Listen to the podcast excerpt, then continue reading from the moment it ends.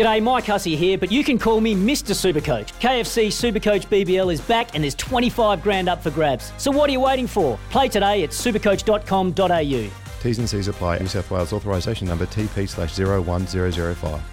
Deck maintenance isn't fun. Move the furniture and barbecue, sand and prep, paint, seal, or get a low maintenance Trex deck. The only colour fade you'll have to deal with is watching the sunset. Trex, the world's number one decking brand. Well, it's been a very busy and productive time for women's rugby in this country. We've just had the Farah Palmer Cup final. The New South Island Super Rugby team, uh, Matatu, has been launched, and uh, the Black Ferns uh, depart today for their tour of England and France. And with us now to talk about all these things is uh, uh Black Fern, Matatu, and Canterbury midfielder uh, Grace Brooker. Uh, good morning to you, Grace. bags all packed, are they? good morning, Smithy. Um, Unfortunately not. Um, I'm very much the late packer, but um, yeah, we'll get onto it today. Uh, this your first trip to Europe? Yep, yep, first trip to Europe. So I've been to Perth and Fiji um, with rugby before, but this is my first big long haul trip. Um, so pretty exciting. It's been exciting uh, because it's been a long wait, hasn't it, for uh, the the 15s versions. Uh, to get back on the park. And the challenge ahead uh, on this tour is is quite a strong one because uh, they're getting more powerful as the days go by in, in, that part of the world. Yeah, you're not wrong. Yeah, 2019 was our last test. I think like I'm I'm in fact the last uh, test capped player in the team, so uh, it'll be pretty cool to get a few more out there and get that done. But you know, you're totally right. France and England, they um, they've had a lot more games than us. They're really uh, chasing down our down our necks. And yeah, it should be a pretty tough game. They're pretty a solid side. Um, their size and their power and everything is second to none. So we're just going to have to outsmart them, I think. Tell us uh, how did the training camps go? Um, because it was pretty well publicised, more on the basis that you couldn't play uh, in the, the, last couple of rounds of the FPC. But uh, how, how, was how was the get together, and how, how's the prep going? Yeah, I'd say it's probably our best camp uh, yet. We had uh, from Sunday till Friday up in Tauranga, which was pretty amazing, and it was just five days straight of learning and lots and lots of rugby to get us just prepared. I feel like everyone's got the knowledge we need to um, go out and perform. Um, just it'll be good to get that warm up game done and dusted and get everyone really hissing for these big games. You started off uh, the, the game at high school. What drew what drew it into uh, into um, playing uh, uh, women's rugby, Grace, from the outset? What what was the catalyst for that? Um, yeah, I started playing women's rugby when I was 14, so you can't even do that anymore. You have to be 16 to be able to play women's rugby. Um, and I think it was just a drive, like with my friends.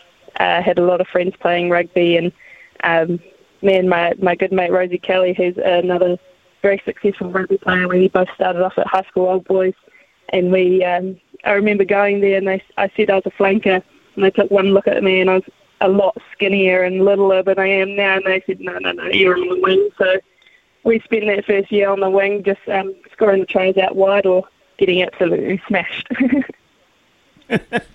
so um, look uh, apart from that, you've you've become part of a, a really strong midfield in, in the Black Fern squad now. So I would imagine uh, the competition for places there is quite extensive. Yeah, absolutely. Like you said, it's it's extremely strong, and with players like Stacey Fluhler coming back um, out of sevens, you know, it's it's going to be a race to the finish. And I think every game and every opportunity is one that you have to take with both hands and really charge forward with it. Um, GM, our country always talks about, you know, hand up, not out. So I think that's something that everyone's going to have to do, you know, really earn their spot. Okay, so you weren't able to play in the Farah Palmer Cup uh, final. Of course, Canterbury have such a rich tradition in winning it. Uh, how hard was it to watch? Oh my goodness, I was. Everyone else went and sat down. I had to stay on my feet. I was pacing up and down the sideline, um, losing my voice, like screaming, trying to yell support and everything. I was I was a bit of a mess. I'm not going to lie. Um, we had a mental skills coach there, luckily, and she tried to calm me down a wee bit. But um, yeah, it wasn't easy to watch. But um, to be honest, it, it was made a little bit easier because of the players who were still on the field. You know, they didn't lose. I felt like that I wouldn't have done anything differently to how they played or what they did. Um, with Amy du Plessis into that centre position, I could have thought of anyone better to, you know, rep that 13 jersey. Uh, what what about as a group? I mean, you know, uh, I was a bit. I'll be honest with you. I was a bit disappointed that um, you know so many of the top line players were, were withdrawn from both the teams. Uh, I, you know, and I, I thought it was uh, you know you need uh, women's rugby needs the exposure, you know, and it's getting a lot of television time, etc. And we need to see our best players in our local competitions for obvious reasons. So, uh, as a unit, I mean, you can be honest here. How, how disappointing was it to miss out? Yeah, it was. It was definitely disappointing. Um, you know, you work so hard, and we were everything was in plan to play every game, but then obviously the lockdown happened, so everything got pushed back. Um, but it, it was hard. But we we had bigger things to fry. You know, we've got this tour to go away on, and that's as soon as the team got announced and we got told we wouldn't be playing. You know, it's just that switch of mindset. Um, not forgetting about Canterbury and still doing everything you can from the sideline to support the team, but you know we had, just had to switch into Black Ferns mode. A lot of banter between the two uh, two teams, Waikato and Canterbury girls, uh, before and after the Definitely. final. Was it was it willing, willing, shall we say? Uh, yeah, all in good taste, all in good taste. But there was quite a bit of a, one of those uh, reserve hookers, uh, reserve props. Sorry, she came up into camp and she was playing in the final, and so she left us a day early. And when she was leaving, we had like all the Waikato girls. Every, actually, pretty much everyone in the team was, you know, singing their song and dancing, and all of us Canterbury girls were just sitting there, pretty pretty quiet, you know. You looked on at that post match ceremony. Um, and obviously, you, you weren't looking on it with very happy eyes, but um, it was something special. Let's be honest, the, the way they handled winning it and, and the little flavour they brought to it first time around, it was pretty cool.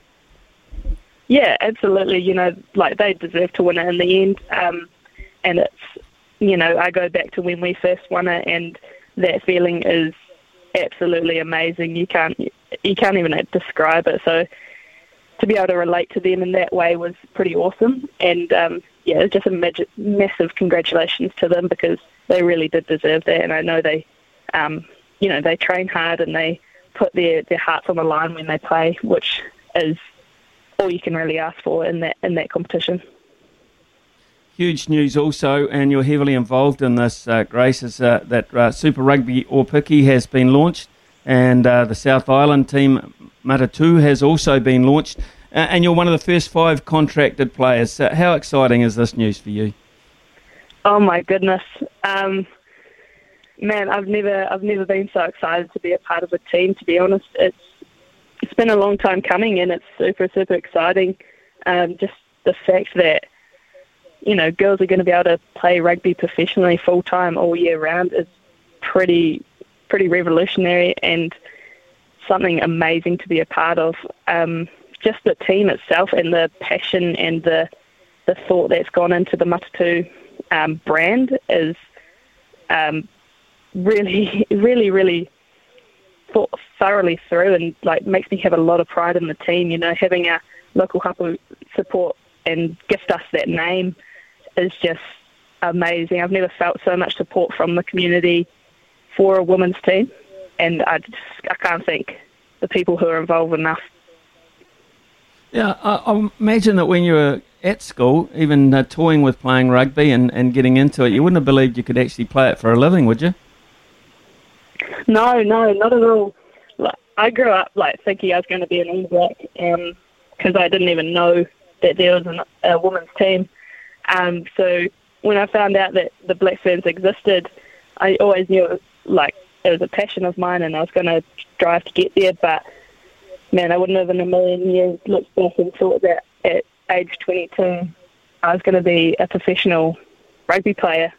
Um, being able to play rugby all year round, being at Rugby Park or wherever, you know, 12 hours a day, just living, breathing rugby. It's pretty, uh, pretty surreal to be honest.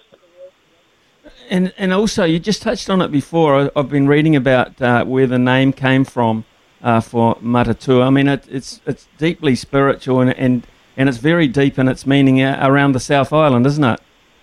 Yeah, yeah, absolutely. Um, the part that really sticks with me is, you know, just like you, you hold your head held high and you you face whatever's coming to you, you face every challenge that's coming to you because you know that's just what you have to do in rugby, and especially in the women's game, you have a lot of adversity and a lot of challenges that aren't seen, but are very hard to take on. But if you take them on head first, you know that you can get through it. Um, so it, it really resonates with uh, the culture of, of our team, of, of the players who are going to be playing in that team. So it's just like nailed it. They nailed it. yeah, absolutely. I, I think they have in this in this regard. Now, uh, usually, of course, um, when it, you, you, talk about uh, Canterbury rugby, etc. Now uh, we're talking about Matatu, which encompasses the whole South Island. So uh, all of a sudden, you may not just be Canterbury. There may be some input from uh, further south. Yeah, hundred percent, and it's, it's I'm sure we'll take it on with willing arms, open arms. Um, you know, I think something that our Canterbury team, and I'm sure what the Matatu team will do well, is just absor- absorbing all the knowledge that we possibly can to be the best that we possibly can. So to get players from different regions is going to be pretty amazing. It's going to be um, it's going to be different, hopefully, to Canterbury because um, we can't, we're not going to win um, Aupiki if we just come in with, into it with a Canterbury team. Um, it's another level up. It's another professional level.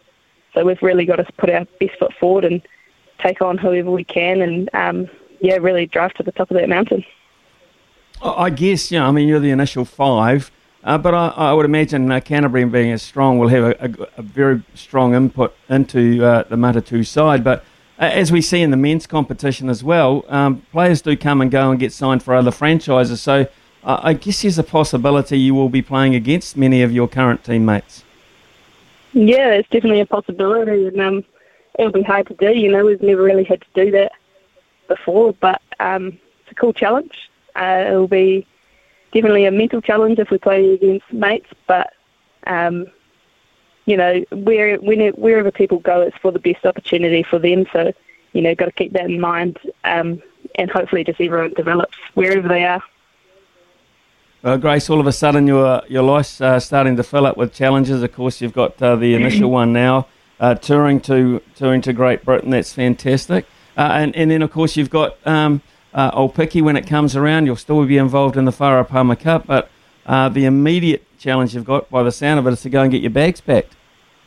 Yeah, yeah, definitely. I'm actually just waiting outside the clinic to get my pre-flight COVID test. So get that done and um, yeah, get onto I need a pl- plug adapter. There's so many things that you need to pack that you don't think about. Um, so it's going to take us probably up the rest of the day. we'll leave you to it, eh? Uh, hey, thanks, thanks for your, your time and, and the excitement in your voice about what what's coming up is very apparent. Wish you all the best, eh? Travel well, stay safe. Cheers. Thank you so much, Millie. Okay, cheers. Grace Brooker, the delightful young lady whose uh, life is about to change. She's about to become a professional rugby player. And uh, boy, uh, what a uh, what a great thing it is uh, for women's rugby, for women's sport in New Zealand, John. And uh, we'll be Uh, keeping an, an, eagle eye on uh, the other franchises with their team namings, etc.